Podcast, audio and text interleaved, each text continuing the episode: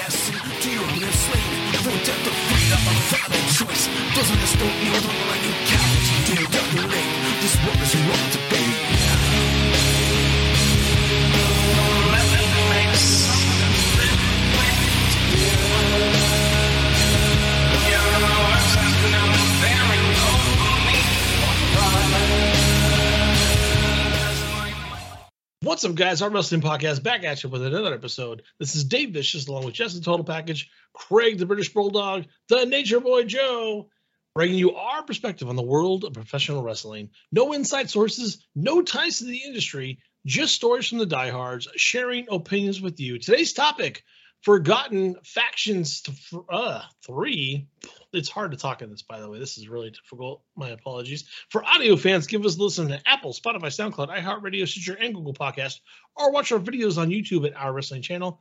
On social media, can you help Jess out and give us a follow on Instagram or Twitter at OWB2019 or on Facebook at Our Wrestling Podcast? Otherwise, Nails is coming for you. What's happening, guys? Dave, it's the 1992 Nails. Thank you. It's the only Nails. Jess, he was only in WCW or WWF in 92. He was in WCW in 93 as the prisoner. Oh, wow. So this is 1992 Nails. Little-known facts. Yeah. Obviously, this is the 2022 Halloween episode. This is the third one, I believe, that we've done. So folks listening just on audio only, we've got 1992 Nails as Jess.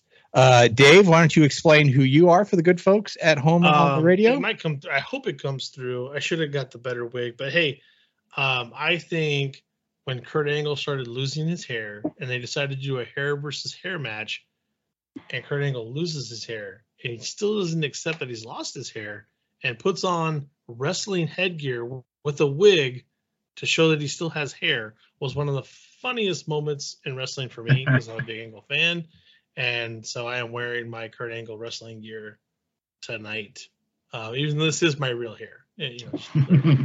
Yeah. But, Joe, your explanation was perfect. I'm coming to you this evening. Also, era specific. I'm a NWA fan from 1987. Which, if you have any doubts, you look at any Clash of Champions or any NWO event, and it pans the crowd. Joe is right there with like high jeans and a really bad T-shirt, rock and mullet, Budweiser shirt, bad T-shirt. Well, Arn Anderson sunglasses. Yeah, man. Oh yeah. Yeah, man. And I am Coach Ted Lasso, but I'm coming off a little more Mike Ditka, to be honest. But hey, Coach. I just had a bad moment. Can you tell me what to do? I missed that shot, Coach. Hey, cool down. Well, beat yourself up. Hey, you know Mike Tyson didn't make $1 million by punches alone. Sometimes he hugged folks too. So hug yourself and be the champion you are. I thought you were gonna give me the goldfish speech again. You know what the happiest animal in the world is? It's a goldfish. 10-second memory. Be a goldfish. Life lessons all abound. Oh, yeah, Ted Lasso will heighten your spirits. So I tell you what, if you're not watching that, you need to. Jess, why are we doing some Forgotten Factions on this Halloween special? I don't know. It's part 3. It's like a sequel, horror sequel. Horror sequels usually come in 3s.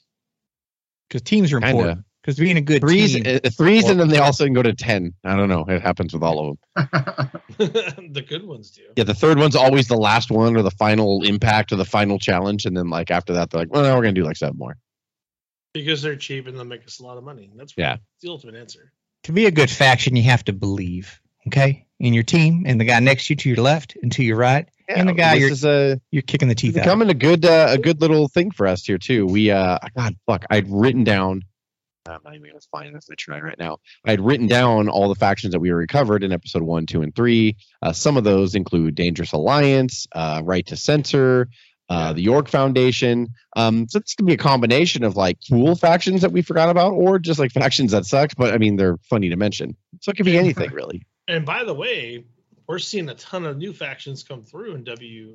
That's kind of what thought me. And AEW is very faction heavy, and now WWE is going to factions. So I figured it was very appropriate because there's factions all around. Yeah. Let's jump right in. Our first faction we're going to talk about is Aces and Eights. They were in TNA from 2012 to 2013, initially consisting of a group of masked wrestlers before their identities were revealed. It had the gimmick of an outlaw motorcycle club. Members had the juice. Road motorcycles. They had the juice.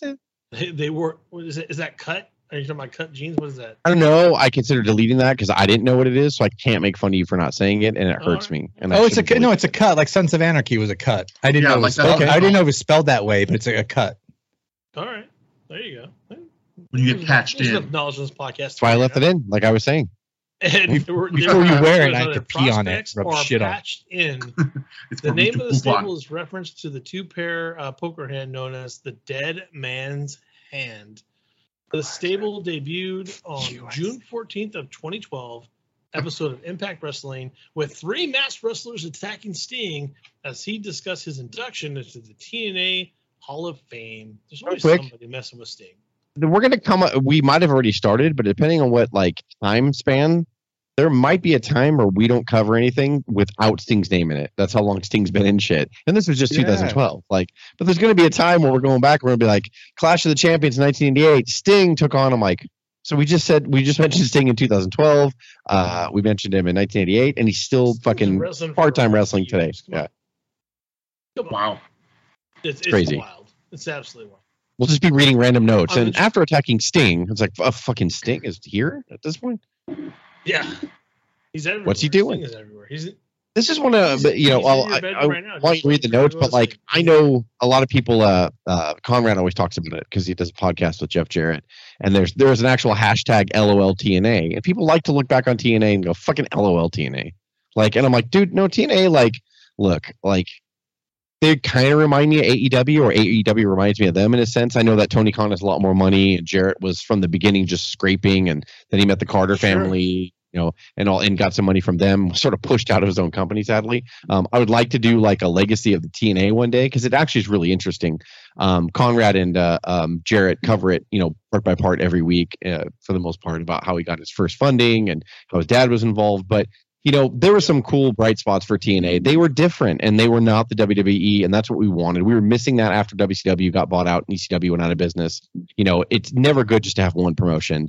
And they were that secondary promotion. As small as a faction of an audience that they had, like, compared to WWE, it's still – I watch them all the time, you know, and why I really like AEW. For being a distant secondary promotion, to still have the names Hulk Hogan and Sting and Kurt Angle – and even like, yeah, the Dudley Boys, Booker T, Kevin Nash, like went through there, like everybody went through there. So it's cool. And I really liked this faction. Actually, it was really cool. It was something, you know, the Hogan and Bischoff era really didn't do so much like what they thought. And like, they finally stumbled upon something, and Dave's going to read on how they would leave clues every week. And so you were like, it's episodic television now. It's not the wrestling that we grew up with. It's not like Superstars where it was pre-taped and it was sort of an infomercial to get you to go to the live shows. This is 2012 and 13 where the whole goal was to get high ratings for your TV show. And, I mean, if you went to house shows, great, but it was really just to get you to tune in again and again and again. And that's what I liked this stable. I thought it was fun, and it was something new. It ended not so great, but at the same time, like, I remember the build-up and every week going, oh, that's cool. Like, I wonder who's under the mask. And, you know, everything. So it was I really liked it. On the July 5th episode of Impact Wrestling, an unnamed man delivered an envelope to the TNA general manager Hulk Hogan containing a photograph of Aces and Eights playing cards and the note reading, "It's Andre's shirt, brother." Also saying, "We're not cowards. We've got something for you, Hogan. Wait and see." What? After weeks of attacking, he's overacting. I'm sure I don't even have to like see the scene to be like, go. He's like, oh, like, yeah. He never wore glasses. He never wore glasses just so they would say. And he tried to do this, and he realized it wasn't the right time. That's messing up the light. Yeah. Well, this is the dead man's hand. A cursed hand is over the top. Hid everything away, but it's a secret faction. It's like, shut up, Hogan, shut up, brother. Yeah. I bet surprises every week, huh? No. $100 bills were falling out of his pocket, brother. Sell it, brother. How much for the plastic surgery, brother? How much is the plastic surgery cost? You can see the Harley tracks, brother. Joe, I love you for that, man. After weeks of attacking certain TNA stars, Aces and Eights wrestled its first match at the Bound for Glory pay-per-view on October 14th, 2012, where two unnamed wrestlers of the stable defeated Sting and Bully Ray in a no disqualification tag team match to win unfettered access to the Impact Zone.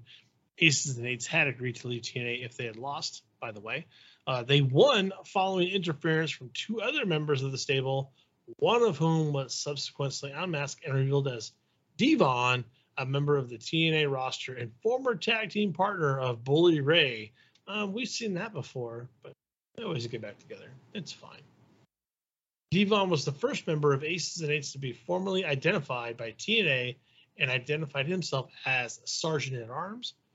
On October 18th of 2012, Wes Briscoe was revealed as a member called a Soldier, and on November 1st, Joseph Park unmasked a member, revealing him as Drew Hankinson.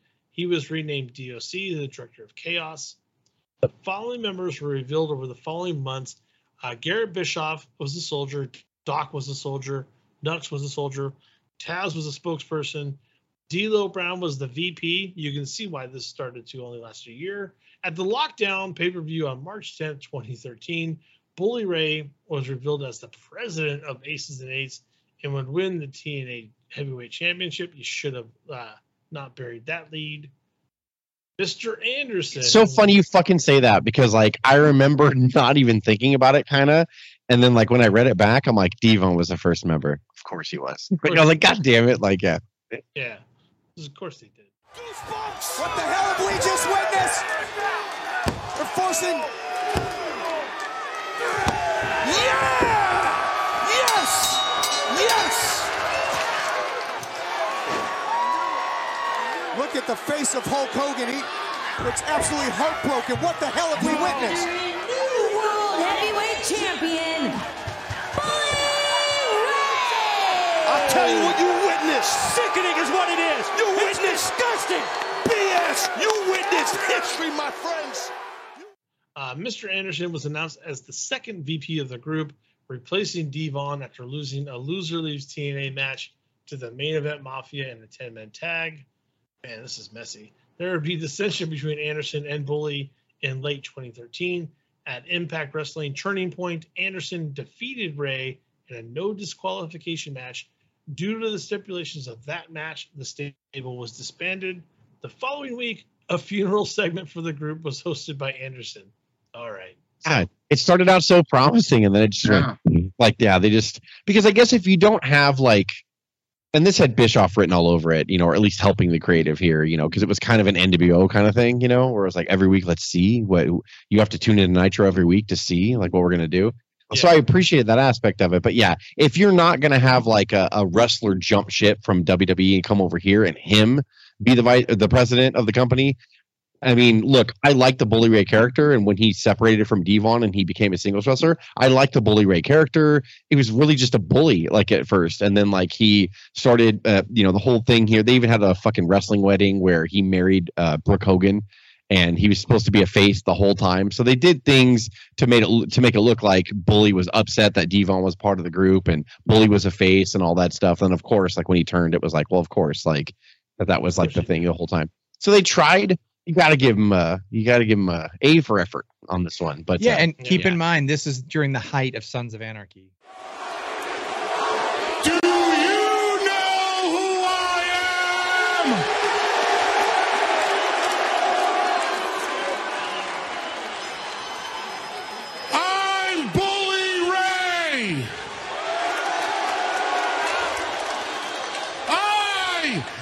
President of the Aces and Eights, and I am the TNA World Heavyweight Champion.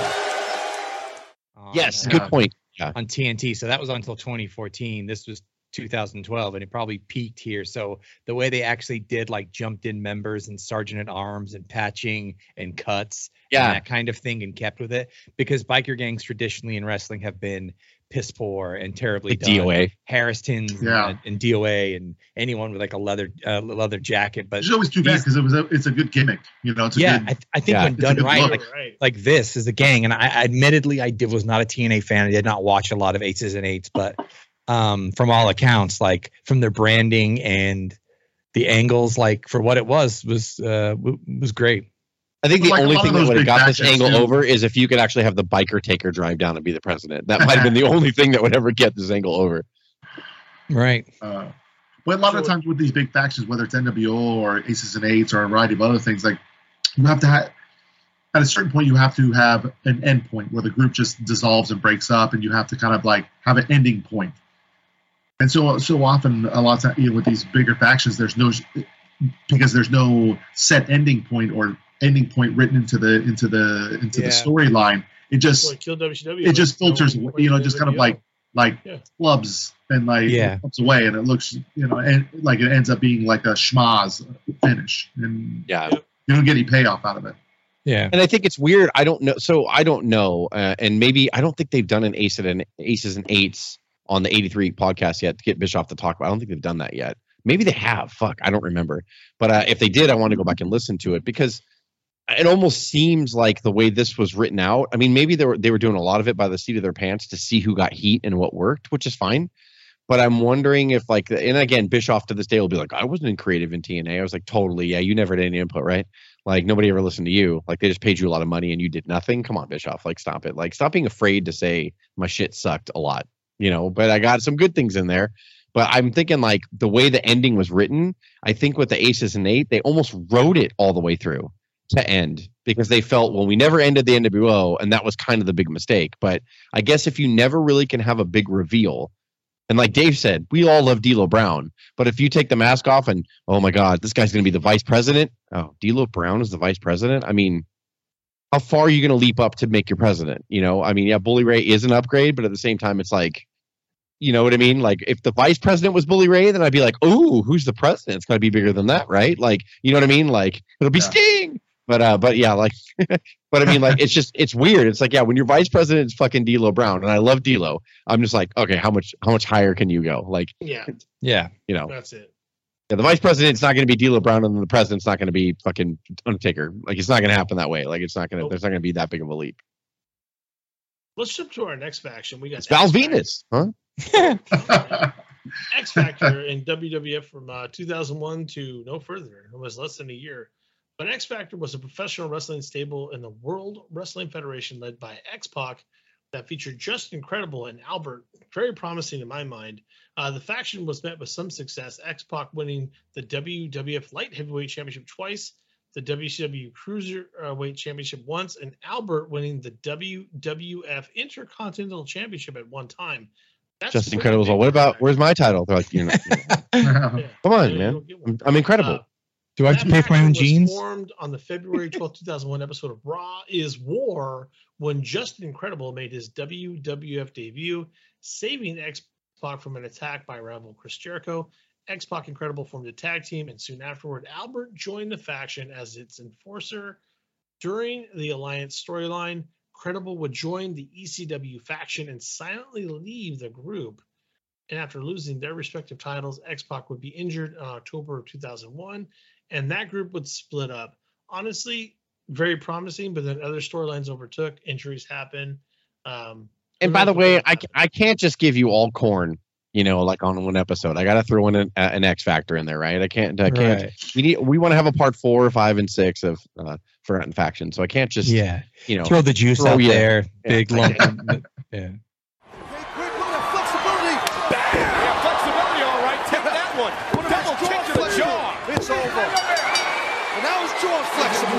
X-Pac, Albert, and Justin Credible impressed them in this 6-person tag team matchup.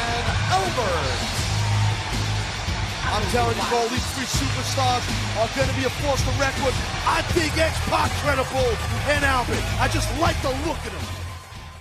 Yeah, no, it was. I mean, it was fun. It was never meant to be more than like a lower card, lower lower card faction. But that's why I liked kind of like the York Foundation and like groups like X-Factor and stuff like that. Like it was, those kind of groups were fun. When Jess shared the music video. Sorry, Joe, go ahead. Yeah, I bet. In the notes I sent the link. Different tiers of it. You know, it's like, yeah. For every Four Horsemen, you have to have a Varsity Club.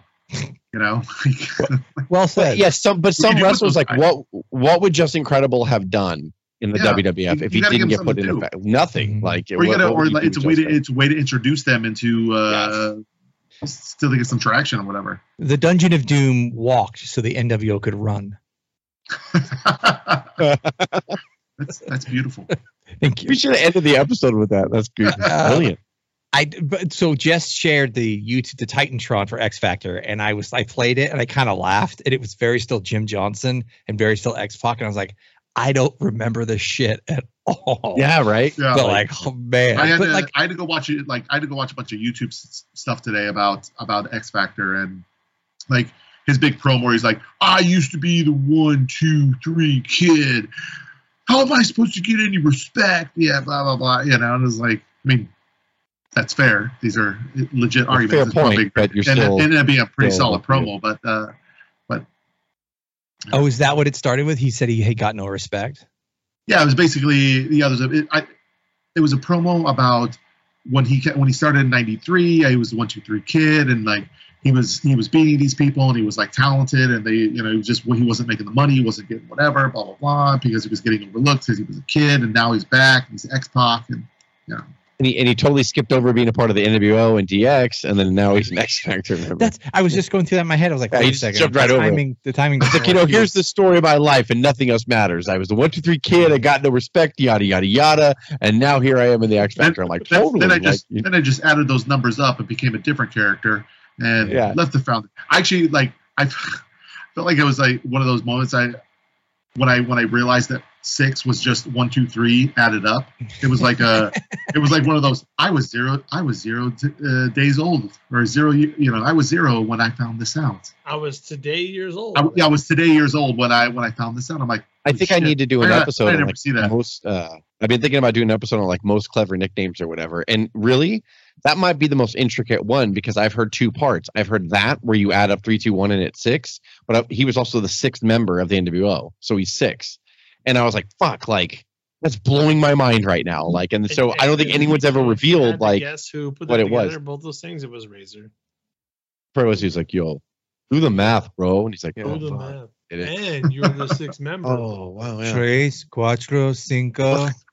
1, 2, 3, 4, 5, 6. Like, so what's up, Paul? Can you help me? He's like, listen, Mike. He's like, why are you talking like Razor backstage? He's like, I don't know, Mike. Scott, won't you listen? Are you hungry, Scott? No, man, I'm famished, man. Scott, I just had some frijoles. It's like, no, what are you doing, Scott? You don't even. What do you stop? You're from Scott. Minnesota, dude. God, I don't even know. Very true. Why are you talking like that? Just us. Scott, where do you want to eat? Let's find a taquiera here. Let's find a. I would even take a Taco Bell, man. Scott, Steady's okay. Scott really had the worst accent ever. Y'all know. I've heard of method acting, but come on, man. Stop. Not even. Nash, can you help me out? And Nash comes in. He's all. He's like, fucking. Never mind. Like I'm gonna go eat by myself. Yeah, I need to use the baño. You hold my chains. Something happened to these chains. Something gonna happen to you, Scott.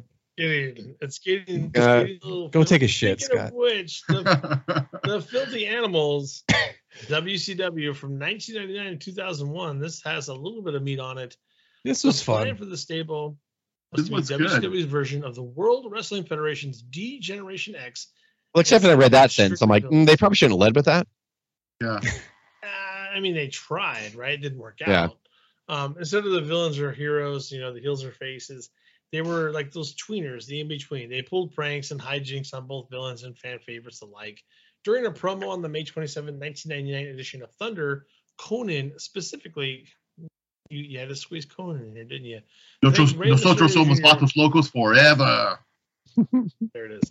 Billy Kidman and Kevin Nash for watching his back, mentioning that some people thought the young WCW stars weren't good enough Conan stated they were filthy animals and were out for new and old blood. The Filthy Animals were officially named so on August 16th, 1999 edition of WCW Monday Nitro, as Mean Gene Okerlund interviewed Billy Kidman in the ring, with Kidman stating a new... What are you trying to tell me? Are you telling me you guys are filthy animals? Yeah.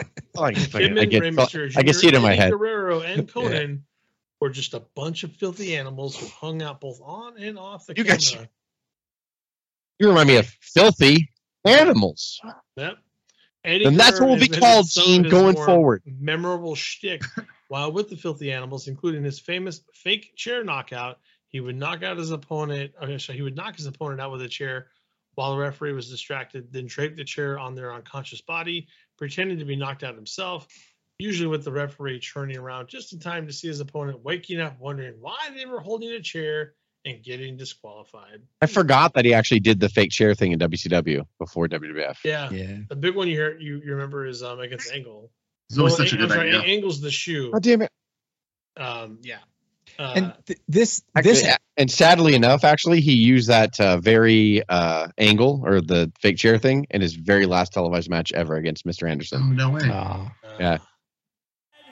We're going to show you what bad's all about, because it's time for the Filthy Animals. No respect, no remorse. Frankly, we just don't give them. Watch it, Billy.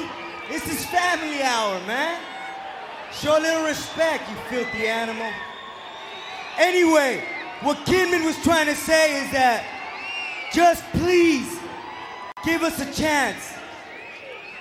Because if the opportunity is given to us, we are just going to hump you like the dogs that we are.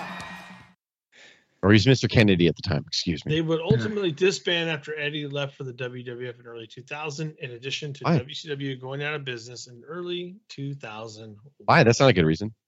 Keep it going. The company ended? What's the problem? I don't understand. You just won't commit, bro. You mean they sold 100 tickets to a 2,000-seat arena towards the end? And couldn't? They were just like DX, right? Honestly, this episode makes me my brilliant idea is you make wrestling. WWE should make and pro wrestling T-shirts. I think they do it. Is they should make our archive designs to go and print at the ready. So we've talked about this over whatever. So if you imagine if like Filthy Animal shirts, like every single shirt they ever had, like back in the day, you order it, you print it at the ready, you'll pay a little more premium, like. I would wear an X-Factor T-shirt. I'm not lying. Do you guys like, what the fuck is X-Factor? Like, you remember? I saw, it's so low. You remember, stupid? You know the pizza joint in Disneyland? I can't. It's like Planet Pizza or whatever it is. I can't remember the name of it, but it doesn't matter. But they have T-shirts that you can buy like offline, basically, for that pizza place at Disneyland that nobody eats. It's gross. It's not good. But they have Planet Pizza shirts, and I saw like 50 people wearing them at Disneyland.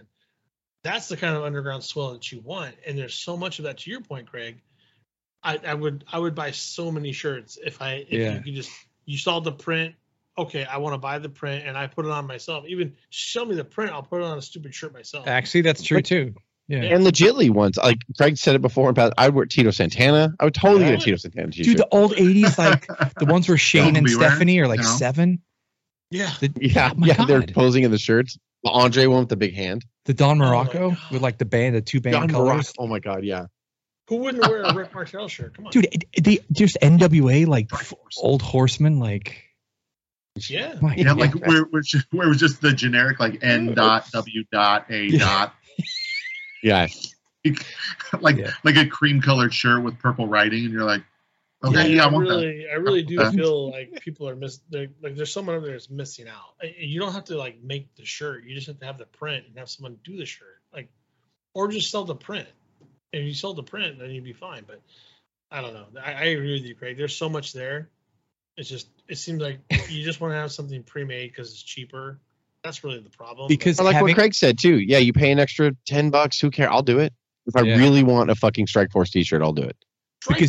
Because someone you've watched, someone you run into on the street that really connects, like, and knows, remembers X Factor, you're like, okay, fucking friends for life. They're like, if you remember X Factor, fucking, they would look at me and they'd be like, Killer Bees? I'll be like, Killer Bees. Killer Bees. Like, okay. I found a Bloodsport t-shirt at Target, and I bought it. And every time I wear the Bloodsport t-shirt, people are like, eh? Eh? Yeah, people are like, I know what you're doing. It's just Rob Van Dam in the middle of a roundhouse kick, and it says Bloodsport on it. And it's the best thing ever. It was like $10. I don't even know how I found it, but like every time I wore that shirt outside, people were like, ah, yeah, Bloodsport, okay. I'm sorry to bother you. Like, is that an Iron Mike Sharp t-shirt? Like, yes, it is. Yes, sir, it is. I wasn't aware that SD Special Delivery Jones had merch. But I still feel that even if you went into a wrestling crowd and you wore an Outback Jack shirt, they'd be like, why'd you buy that? Like, you'd still get that, I think. Outback Jack is perfect. Yeah, I'll wear York Foundation t-shirt. Are you shitting me? Oh, my God. Oh, the Varsity. I always love the Varsity. Varsity Club? Oh, yeah. Varsity Club. Hell, yeah. That stupid NWO t-shirt. So stupid. Or DX. Dumb. Oh, my God. Losers. There will be more parts. There will be a part 4 of Forgotten Factions. There's a ton of Forgotten Factions out there. I only wanted to do a 3 at this time because, A, I like to keep them short and tight and sweet. Like a tiger. So that's why I'm only doing 3. It'll make you want more. There you go. For audio fans, give us a listen on Apple, Spotify, SoundCloud, iHeartRadio, Stitcher, and Google Podcast, or watch our videos on YouTube at Our Wrestling Channel. On social media, Jess will kill you if you don't follow him on Instagram or Twitter at OWP22. I don't care. Or on Facebook at Our Wrestling Podcast. Don't fuck off. I don't care. For Jess, Craig, Joe, this is Dave with the OWP signing off. Jess loves you. Have a good one. Mwah. Yes, to your lips, the death of freedom, a valid choice. Doesn't this don't be a little like a couch? Do you duck the ring? This work is wrong.